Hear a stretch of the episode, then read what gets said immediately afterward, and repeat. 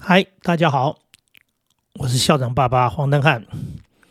呃，最近跟一个朋友在聊天，聊到同样年纪的孩子，也就是刚入学就是小一的孩子。那么幼稚园刚长大进了小学，呃，当然家长会比较焦虑的，就是孩子的学习状况怎么样。这好像是我们一般家庭、一般父母亲正常的状况，就是幼稚园是去玩的，那个学什么也不重要，幼稚园就是去玩嘛，那有人照顾，呃，就是有人帮你照顾小孩，行了。进了小学之后呢，就开始看孩子的功课，就开始担心孩子功课有没有跟上。好了，那这个家长在跟我们聊到的、谈论到的，就是，嗯，孩子。在学注音，在学拼音，哎，不就是这样的吗？是啊，刚入学，然后国字不认识，然后这个词汇了解的不多，所以呢，蛮辛苦的。那妈妈认真不认真呢？妈妈很认真呢，她就是买这些坊间的这个测验卷啊、练习本啊，让孩子做什么呢？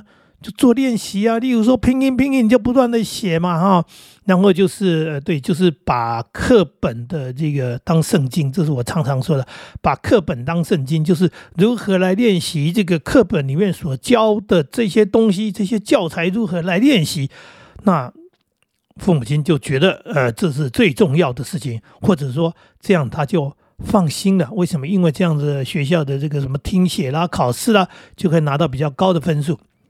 但是他完全忽略一件事情，他忽略的是什么呢？就是说，课本不是圣经，你怎么会只学课本的东西？这是第一点。第二点，孩子的学习本来也不应该限制这样。他到底有没有所谓的一个强大的一个求知欲，或者我们讲叫做好奇心，或者叫做那个学习的动机？我们常常讲说。好奇是学习的一个起点，对，因为我想要知道，我想要了解，我想要学会，哎，我想要知道这为什么？那因为我想要知道为什么，我就会透过一些方法。那透过这些方法，当然包含所谓的去，呃，最基本的那么小的孩子最常做的一件事情就是问人，问大人，哎，这是什么？这为什么？那当然，这个大人有空的话，常常跟孩子在一起的话，这样的孩子他会学得很多很快。那但更进一步，如果孩子他有一些解决问题的方法，也就是说，例如说他听得懂，他看得懂，那我在说的是，现在有很多的，不管是影音的东西，或者是书面的东西，我们讲的以前说讲大量阅读看书嘛，那现在不只是看书，哎，看影片呐，做什么？透过不同的管道去获得。他想要知道的这些叫做资讯也好，叫做知识也好，还甚至可能只是一个尝试，或者是一些基本的东西，但是它的来源很多。那我说到这里的，已经强调了一件事情，就是说它不是课本的问题，它不一定是课本里面的东西，它课本可能也提都没提到，可是你生活中遇到了，你怎么会不在乎呢？你难道要等，等等等等什么？等到有一天。课本里面有了，等到有一天老师教了，然后说：“哎，这个东西好，学校教了，我会了。”那没教呢？当然不会。那你为什么没有好奇心，没有那个刚刚讲那种渴望？说我想要知道呢？我已经遇到了，我已经听到了，那我都看到在眼前了，我怎么就放过他了？就无所谓放着？这就是一个很大的问题。如果如果我们多数人的方式哈，其实我讲的是事实，就是多数人，多数人教育方式就是以为。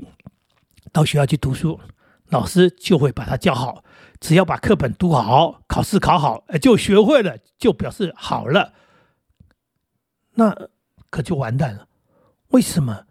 因为第一个刚刚讲的课本其实是一个很少的内容，那么它它设在那里，对不对？它是为了这个教学方便，甚至我一再强调说，它只是老师拿来教孩子，引起孩子的动机，它并不是。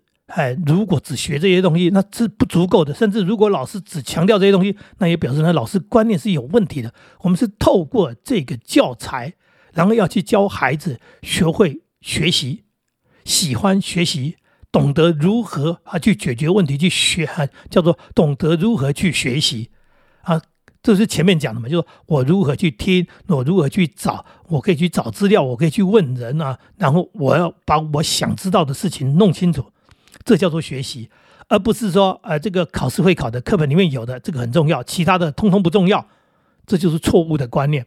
那问题来了，当说我在讲刚刚那个孩子说他在学习的当中他已经遇到一个问题了，就是他在等待，然后呢父母亲又用一个这样的方式在训练。那看起来好像很认真，他花很多时间在写这些练习，然后学会了这个所谓学校教的拼音这件事情，好像很积极的。但是重点来了，拼音这件事情，呃，当然要学，但是他也没有，呃，急到那么，对，不能讲说不急，而是说他就算拼的不是很好，但是那也不是全部的重点，重点就是你你听得懂人讲话嘛。对不对？语言语言是一个开始哈，然后你才开始去认字哈，对不对？那么认字，你为什么不认识字呢？这就是我的疑问了。就说你已经小学一年级了，那你前面这六年的时间，你在生活当中，你常常遇到字嘛？我们人不是生活当中就会遇到字，然后呢，父母亲也好，孩子也好，为什么没有去解决这个问题呢？什么叫解决的问题？就是这些字不一定要拼音啊。我们的中国字啊，我讲中国有人会敏感的说，我们的文字基本上跟国外的那个拼音文字是不一样的，它就是一个字一个形，这个形呢，你要把它记起来认得的话，然后呢，它叫做什么字？所以呢，他的学习方式不一样。那重点来了，这孩子这么长的时间啊，六年来，他没没认识多少字的原因，就是说，难道他生活当中没有遇到这些东西吗？那他遇到了。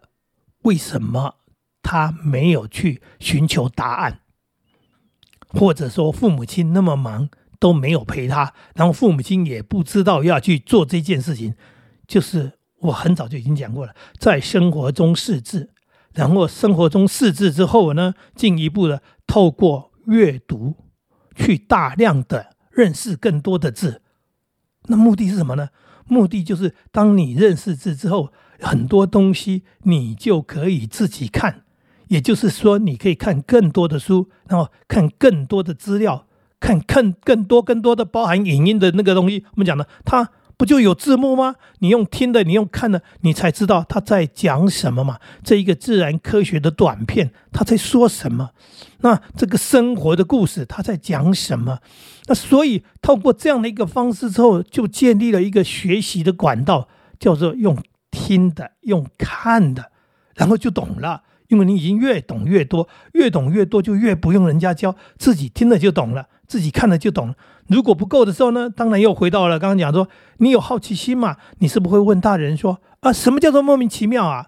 啊，什么叫做呃，什么叫做什么啊？就是有一个这样的一个词，对不对啊？我们讲了说，呃，有一种昆虫叫做马路啊，那小孩子听到马路，以为路上的路啊，那个我们外面也叫马路嘛？啊，什么是马路啊？哈，哦，这种昆虫它长得有点像蜈蚣，然后它怎么样在地上爬？那这个东西容不容易？容易啊！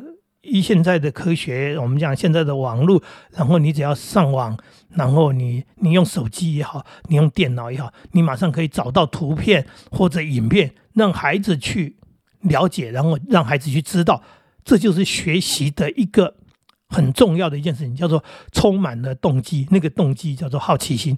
呃，跟课本无关，跟现在在教什么无关，就是他想要知道嘛。你说这个马路哈，这个刚刚讲的这个马路到底是几年级教的？谁管你几年级教的？我现在想知道嘛，因为我听到了，或者我看到了，我看到了一个昆虫在地上爬啊。人家说啊，这叫做什么什么昆虫？那我想更进一步的，我想知道更多，那是不是就透过一个这样的啊非常容易的啊啊搜寻，然后找到资料，然后好。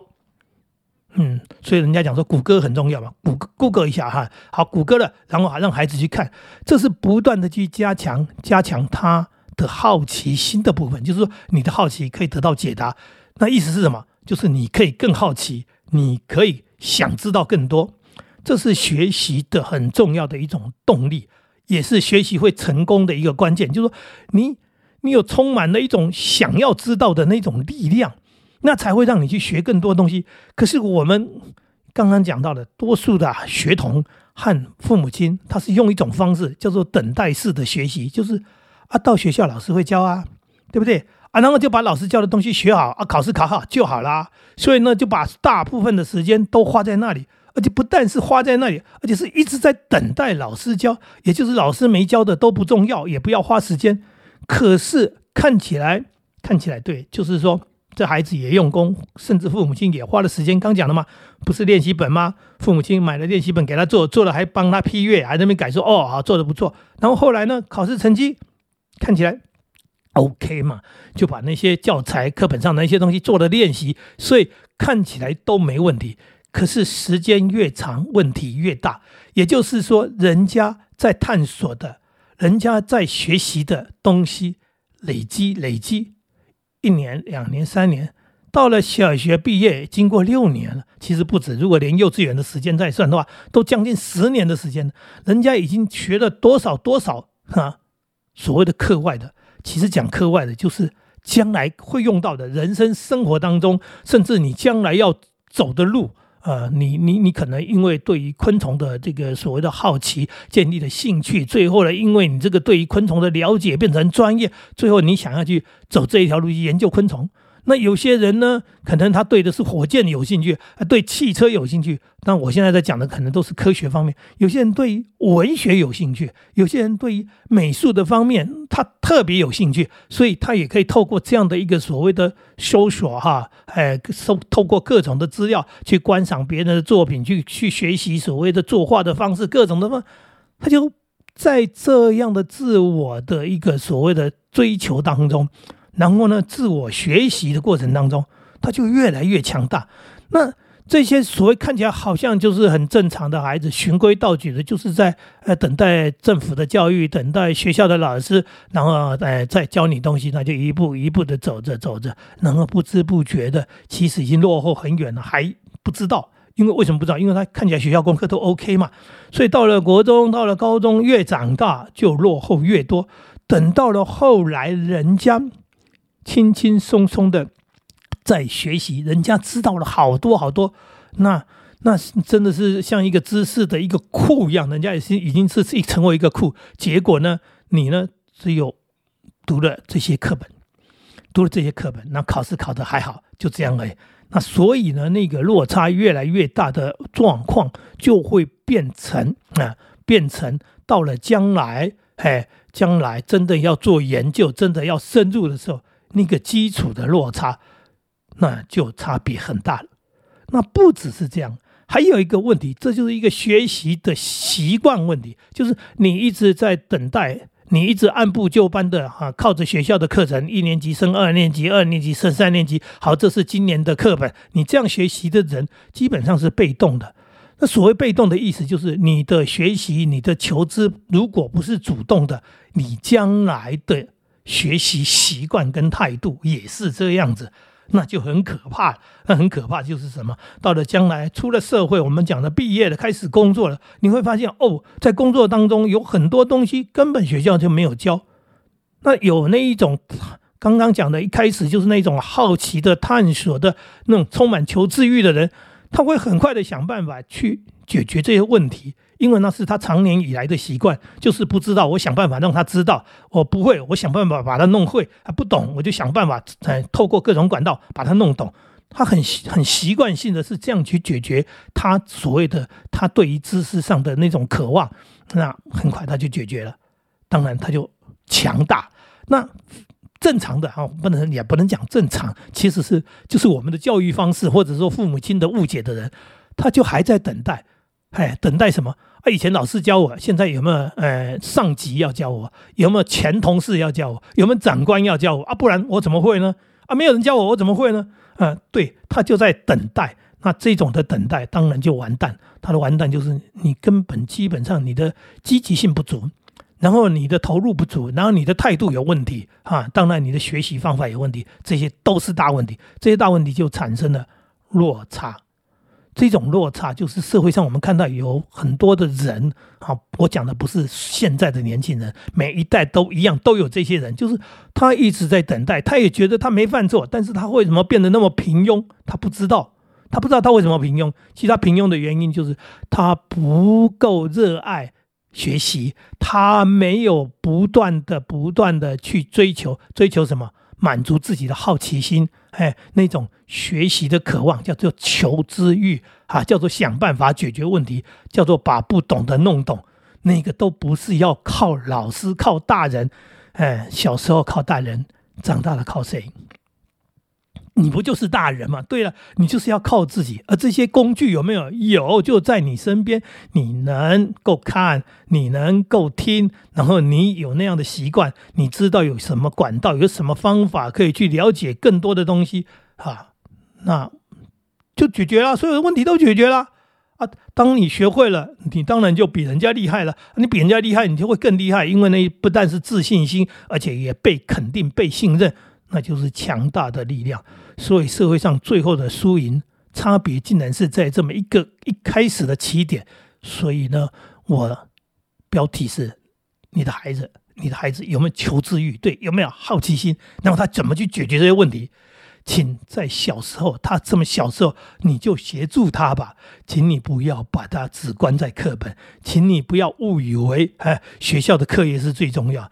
请养成孩子，哎，对，去。满足他好奇心，去不断求知的这样的一种能量，这样的一种力量，这才是学习的关键。说到这里了，再见。